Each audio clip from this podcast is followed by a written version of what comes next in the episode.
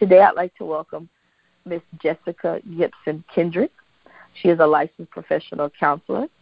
At um, she's a counselor and owner of Counseling and Recovery Guidance, a private practice in Louisiana. I mean, I'm sorry, in Lafayette, serving individuals and families affected by addiction.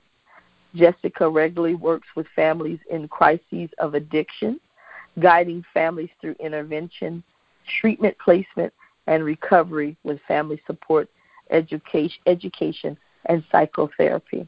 And I thought this would be a perfect topic, especially now during such stressful times. So thank you, Miss Jessica, for joining us. You will have to dial, dial star six to unmute yourself.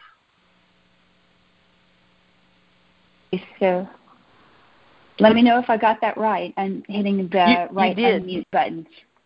Great. You did. Okay. So thank you so much for for having me and um, and I, I really enjoyed hearing the initial conversations. It was super encouraging to hear about all of the resources that are available. Um, it, we're, we're, we're certainly in a really challenging time, and um, we do get a lot of questions about what to do and where to go, and is this normal? And um, and I love that you guys are providing so much support and resources. Um, so so thank you, and no, and no problem. I can be on the call until uh, about 11, 11:05 or so, and then I'll I'll have to go. Um, so I'll try to wrap it up with enough time for whatever questions you guys might have. I absolutely love questions, um, so please feel free uh, at at the end. Um, but my name is Jessica, and uh, I'm from this area. Grew up in a little small town, not too far from Lafayette, um, and and we had, you know, just kind of normal South Louisiana childhood, um, including struggles with substance abuse in the family. I had a family member who struggled pretty rough with substances for a long time, and it really took a toll on our family. Um, and and that's you know saying it with with a lot of really clean language. There's there's a lot of detail that could go into that one, but um, I say that because that's part of what opened the door for me to take a look at this field and um, to look at what was helpful for our family and the families that we got to know through this process, um, what was not helpful, um, and to be able to share that information and just kind of do the best that I can helping out families that are struggling with substance abuse or substance misuse. We could use the word addiction in there I'll tend to use a lot of that stuff interchangeably when I talk about it. Um, somebody said once, and this statement just truly resonated with me, and I, I wish I knew who to credit this statement to, but what I heard was that you either are the person or you love the person who struggles with substance abuse.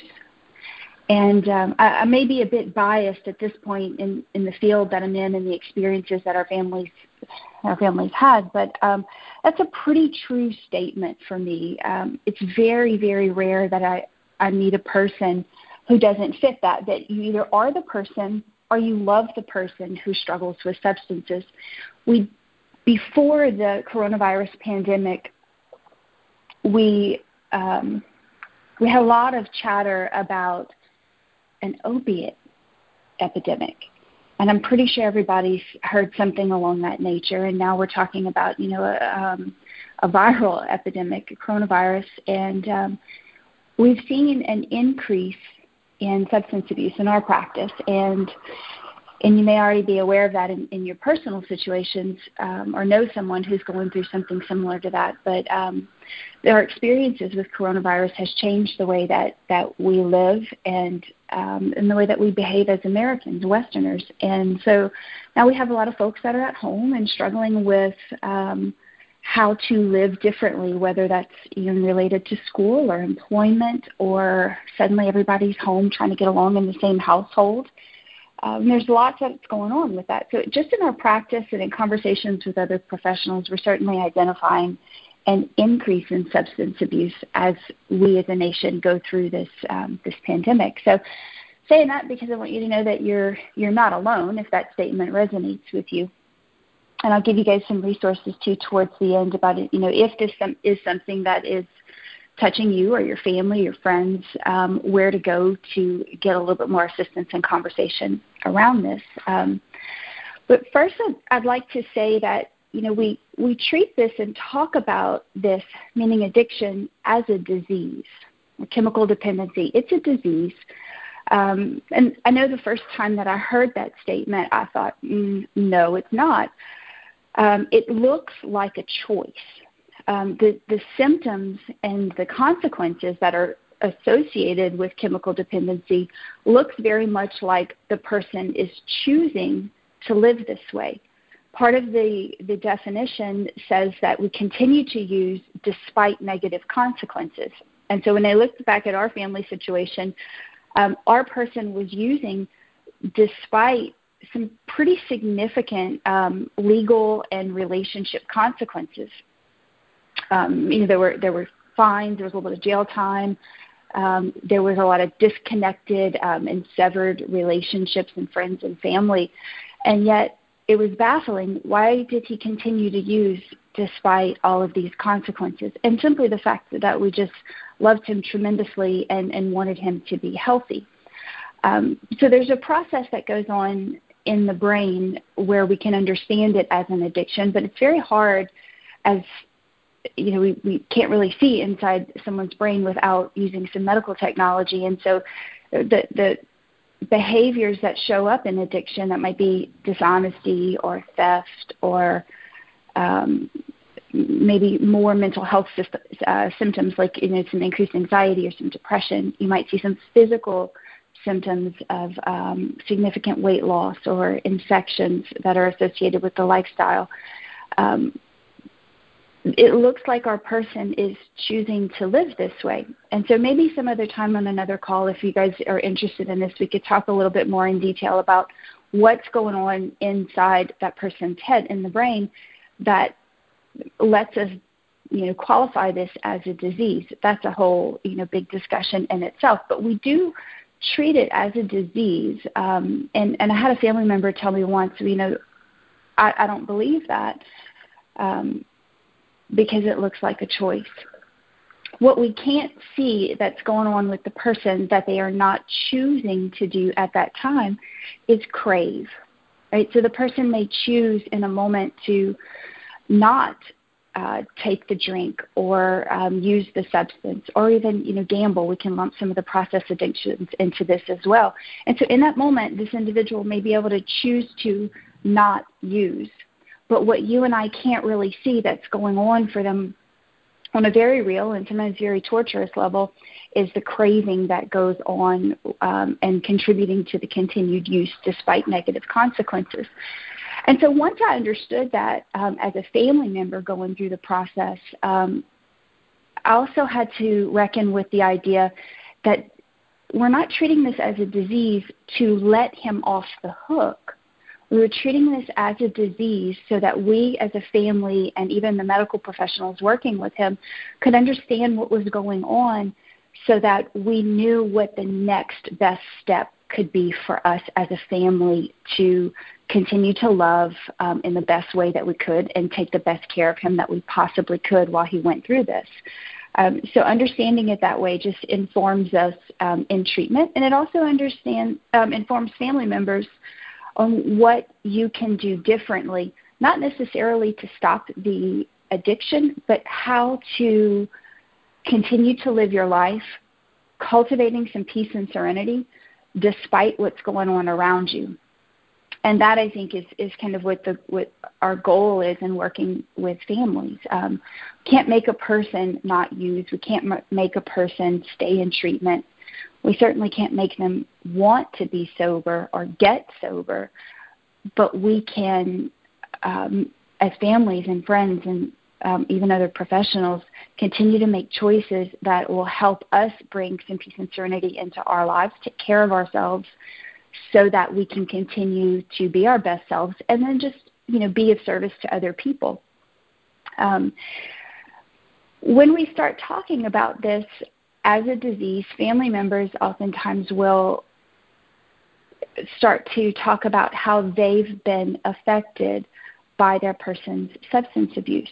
So a lot of the calls that, that I take um, take in the office usually start out in a conversation about the individual's um, anxiety or difficulties um, at home. And it tends to stem from relationships. And very, very often, as we get into the conversation, um, we start talking about a person that my client cares about who is struggling with substance abuse. And um, the the client that I'm with will describe symptoms of anxiety or maybe symptoms of depression, and sometimes it looks a bit like some PTSD type symptoms.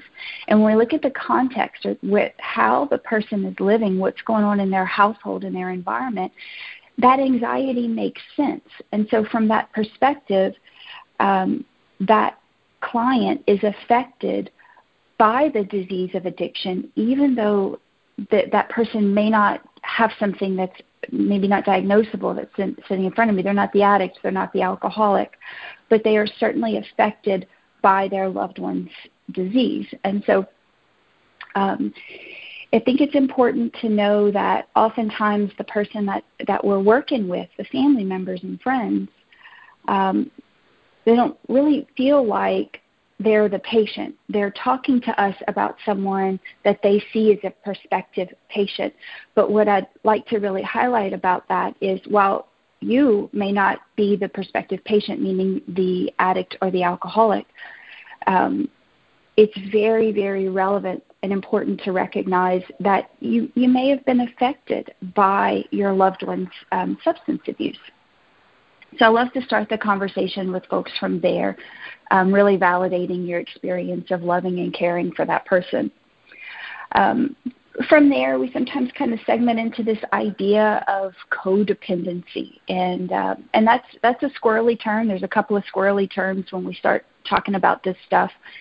Um, when I was first told, um, "Hey, you might be a little bit codependent. I got a little bit offended, or maybe a lot offended, because it, I was being told that I needed to look at what was going on with me, how I was affected, and, and um, took me a little while to work through that. And so I try to really make space for people to be able to work through that. Not that there's something wrong with you, but that you've been affected by your person's substance abuse, and we want to take a look at that so that you're not suffering anymore if you Google something like codependency, you're going to get so many definitions, and they're not bad or wrong or anything. But the the problem that I had is that I couldn't remember it. It's a great definition. It made sense, but it didn't really stick with me until I heard once, and it was probably in a um, in an Al-Anon or 12-step meeting. Um, I heard someone say that codependency is the agreement that I'm going to work harder on your problem than you will. And I thought, huh.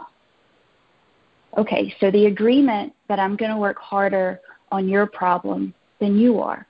So I started thinking about the situation I was in, and um, a little bit of disclosure with my brother that was that was struggling at the time, and I started to reflect on how hard I was working to make him get sober or want to be sober or just live the way I thought he should live.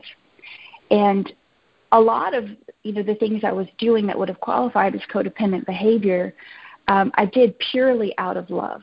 And I know that that's where family members are coming from. They're doing this purely out of love. They want to help, they want to support, they want to encourage their person. Nobody wants their family members to to really suffer or to cause harm to someone else. Um, but what I had to work with was the fact that I was being codependent, meaning I was working harder on his addiction than he was. So that was kind of difficult to to think through. Um, there's there's an idea out there um, that I first really came to study in one of Melody Beattie's books. It's um, the book is Codependent No More, you could get that pretty much any bookstore or library. It's easy to get online. There's a lot of audible versions of um, of this book. It's been around for quite a while. Um, but in this book, she talks about the concept of counterfeit love. And um, you know, counterfeit love. When I first read that, I know it, like literally closed the book, put it down. Was a little upset and had to kind of walk away from that for a while because I took that personally. Because counterfeit meant, means bad or wrong. And in that moment, I felt like I was being told that I was loving my person wrong. And I was that was hard. That was offensive. Um, so come back to it after a little while and really look at what that term meant. Um, not so much because I was super excited about doing any kind of personal work, and I know you know clients are kind of in that same spot too. Not that everybody runs to counseling or therapy or some kind of support because you so ready to do all this personal work, right? We just want to stop the misery or the pain that that we're experiencing. Um, but I had to go back to it, and it's a it's a framework for understanding the motives that are happening in codependency. Why was I doing things that I thought was helpful that it turned out that I was actually mad about? Why was I saying yes to something when I really meant no? And so I would say yes to you know whatever the request was at the time, and then I would feel frustrated or feel resentful um, because I felt like I had to do that. And looking at what was going on with me that made me feel like I had to say yes was a super important part of the journey. And so it's a door that I like to kind of open up for families a little bit to say, yeah, you know, there's there's going to be some things that your loved one's struggling with substances might ask you. It might be, you know, to, to pay for something for them or to um, help them get out of some legal consequences or arrange some sort of maybe medical treatment that they can and should be able to take care of um, on their own. So taking a look at what's going on um, just relieves some of that guilt or maybe that angst or shame about um, what can I say yes to and what is it okay for me to say no to? Um, and, and how can we do that in a way that honors what's important to you or what's important to the family you know that I'm that I'm visiting with. So I think that's an important part. That one's counterfeit love. Um, something too that we could spend you know a good 30 minutes going over all the the little nuances of counterfeit love. It's a challenging one, but I think it's super important. Um, I also have in my notes to kind of touch on this idea of enabling. And um, another squirrely term, there's a lot of definitions for that one out there um, as well. But I like to think of it as um, doing something for someone that they can and maybe should be able to do for themselves. Um, it's a behavior pattern that prevents the addict from experiencing the full consequences of their behavior. Enabling, essentially, it, it allows the individual to be irresponsible. Right? And so, where that becomes important is if I'm removing consequences or taking care of things for my person who's struggling with addiction, um, I'm making it easier for them to continue to use. They're not experiencing um, some of the, the negative consequences or the discomfort that might encourage them to um, to change or do some things differently, or maybe consider um, getting some help for what's going on in their lives. Um, but again, enabling is is it's a squirrely term. There's a lot of definitions for that one too. Um, and I would highlight this. So everyone um, everyone's in a different situation. Every story is different um, all the, the nuances of, of each individual's recovery journey or the family struggle is going to be different. And when you take a look at the boundaries or what it is you want to do or not do for your person, that's an extremely important and very, very personal decision. And I believe that no one should make that decision for you. Um, I believe that it's a decision that you make as best you can with your family and people who understand the situation, but ultimately it has to be something that you're comfortable with, right?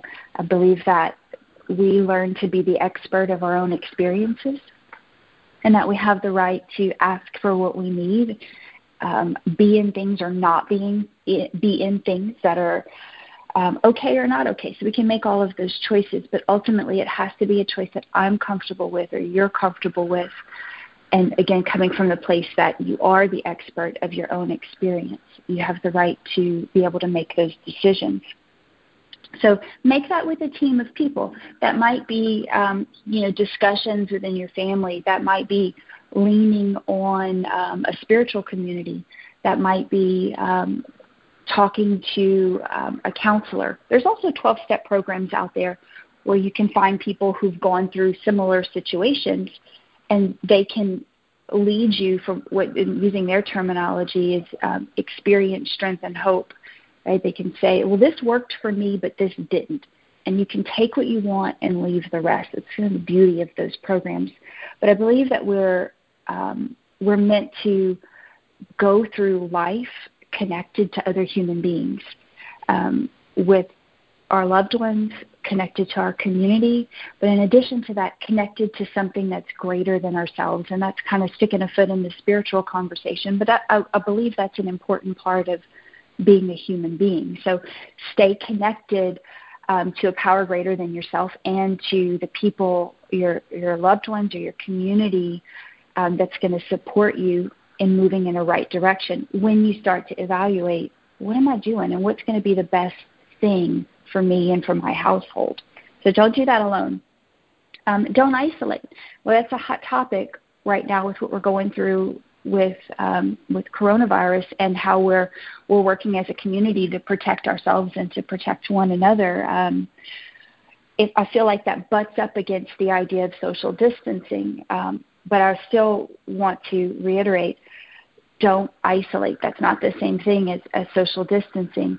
We can keep respectful distances, but still share about what's going on so that we're not emotionally isolated or spiritually isolated um, and not talking about the struggles that we're experiencing in life. I think that's an incredibly important thing um, for us to, to remember. When you isolate, um, you lose. When you share with someone who's going to respect what you're going through or loves you enough to tell you the truth, we come out of isolation and we feel more connected to our community and we tend to feel safer when we're connected to others.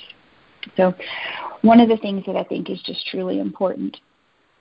Um, I wanted to make sure too that I um, put some resources out there, some things that are accessible to anyone and can help you of figure out what's going on. You know, if you if you think your person may be struggling with substances, what to do, how to be supportive, things that maybe aren't quite so helpful. Um, there's lots of books, um, but one of the first places that I encourage folks to start with is that Melody Beattie book, um, Counterfeit. Uh, not sorry, not counterfeit. Um, Codependent No More. That's a, a easy to read book. It's easy to get your hands on on that book, and you can um, can sort of spot read that one too and still get a lot of great information from it. Just helps you figure out, you know, what what might be the next right thing for you, for your family. Um, another good one is um, the Big Book. That's the the AA Big Book. Um, whether you resonate with the AA ideas and principles or not, it's still kind of a good understanding of um, what recovery can look like or what one aspect of recovery can look like. And it helped me as a family member, and, and I know others as well, understand what the struggle was like for the person who's work who's trying to get off of drugs or um, maybe a dependency on alcohol. So it's a good resource. That one's really easy to get your hands on too. Um, in all of the communities that I'm aware of, um, especially through uh, South Louisiana, we have a pretty strong recovery community, um, especially here in Lafayette. I know that it exists, you know, in, in, in other areas around here, but um, the Lafayette area has a very strong 12-step community. Um, it's it's AA meetings or AA is Alcoholics Anonymous. There's Narcotics Anonymous. Um, I believe we still also have a DAA group in this area that's Drug Addicts Anonymous. So they're all 12 steps. It's just different flavors of the 12 steps. Those are fantastic resources. They're free. Um, and many of these meetings can be open to the public. If you're not struggling with drugs or alcohol or um, a dependent type behavior, chemical dependency behavior, you might feel more connected to an Al Anon type group um, or um, a codependency anonymous type group. We have those in the Acadiana area as well. Those are for the friends and family members of someone who's struggling with substances. You can find all of those meetings by um, typing into in your Google or search engine um, AA or Al Anon, Lafayette, Louisiana, or wherever your community is, and it should take you to the local website where you can find a list of meetings. I mean, just you know, try it and kind of see what you think about that. There are faith-based ones as well too, um, and if you want more information on those, it's called Celebrate Recovery. It's a national program. It's 12 step in its nature as well, but it's specifically Christian in the way that it presents its information. So a lot of folks resonate with that one too, and it's a good uh, resource that's free to the community as well. So I feel like I've talked quite a bit, and um, looking over my notes, I think I kind of hit some of the the hot topics that I had to make sure that I covered. Um, but again, the, my take home with all of this is um, that substance abuse and chemical dependency or substance misuse um, is something that I believe affects pretty much pretty much everyone. We, we either know someone, we love someone, we are that person who has struggled in that area. And so I love to build healthy conversations about that and remind people that you are not alone in this. Um, talk to people, don't isolate.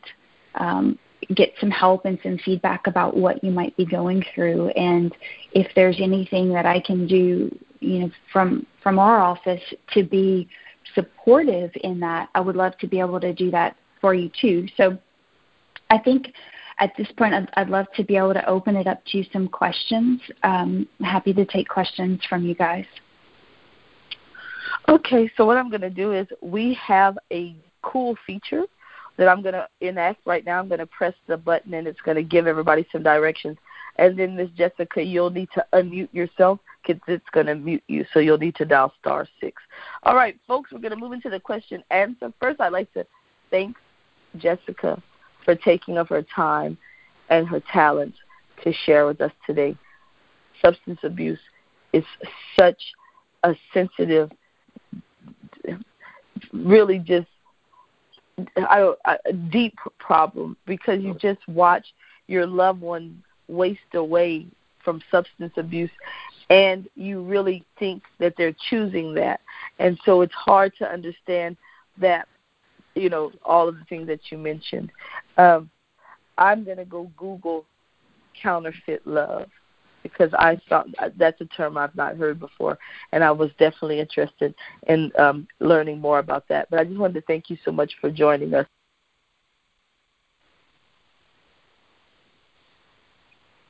So you'll need to dial star six if you have a question. Um, Ms. Jessica, I want to thank you again so much for joining us.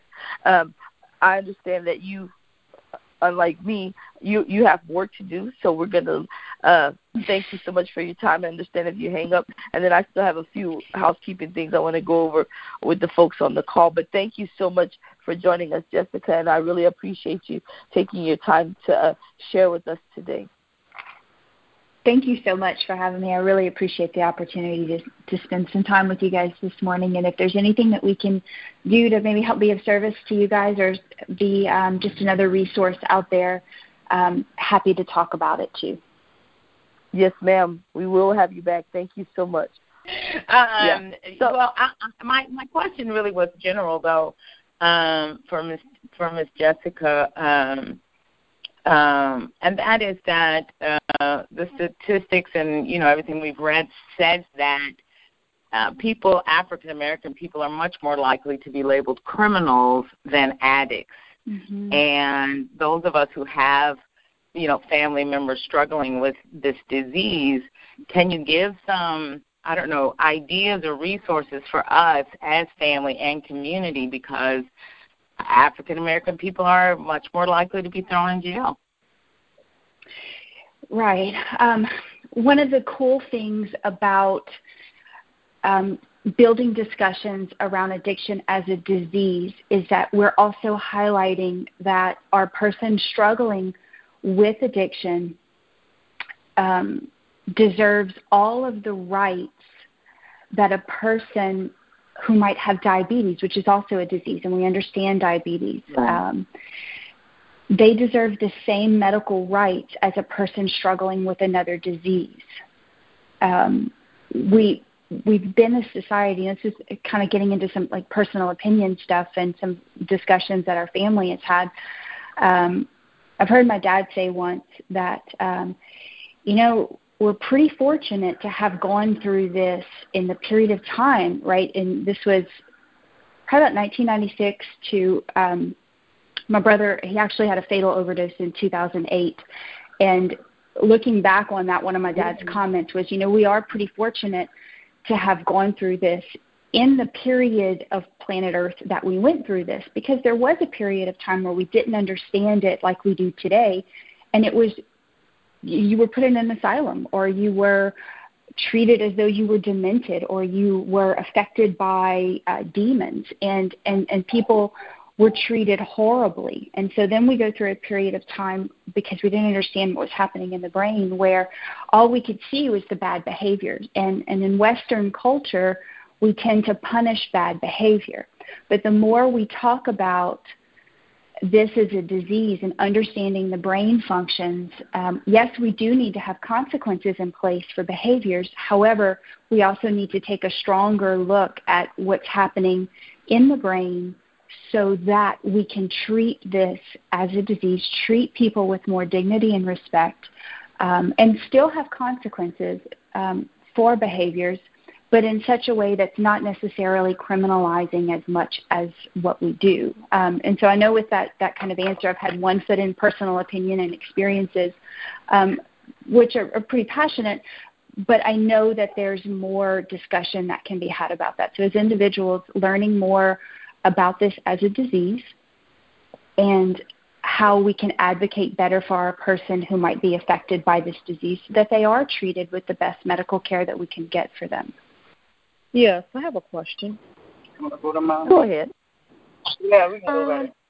For for those who uh, uh like I have a brother, I'm sorry, my son. Um, is it okay to lay material and literature around? You know, right now you're not ready to uh, seek um, medical attention, but is it okay to lay down some um, material, um, uh, some helplines, or some sort of way that uh, material is available for them, so when they're ready, or uh, would that uh, add more uh, pressure to the person? So that one's tricky. Um, sometimes that can be very helpful and sometimes it can be something that breeds a lot of resentment and um, and you know your person better than anyone else and i would give that a lot of thought before doing that. Um, what could be really helpful though is is to have more of a direct conversation to say um, i've noticed this right? And maybe name a behavior um, and I'm going to make something up, you know, because uh, I don't know really your, your details, but um, you might say something like, "I noticed that you um, you looked like you might have been under the influence the other day, or maybe you had too much to drink, and I'm concerned. How can I support you?" Um, and give them the opportunity to say if they're, they're ready to talk about it or ready to maybe get some help for what's going on. Um, and then you can say, with that, I came across these brochures or this website, this resource, and I'm going to go ahead and leave it out on the table in case you'd like to take a look at it.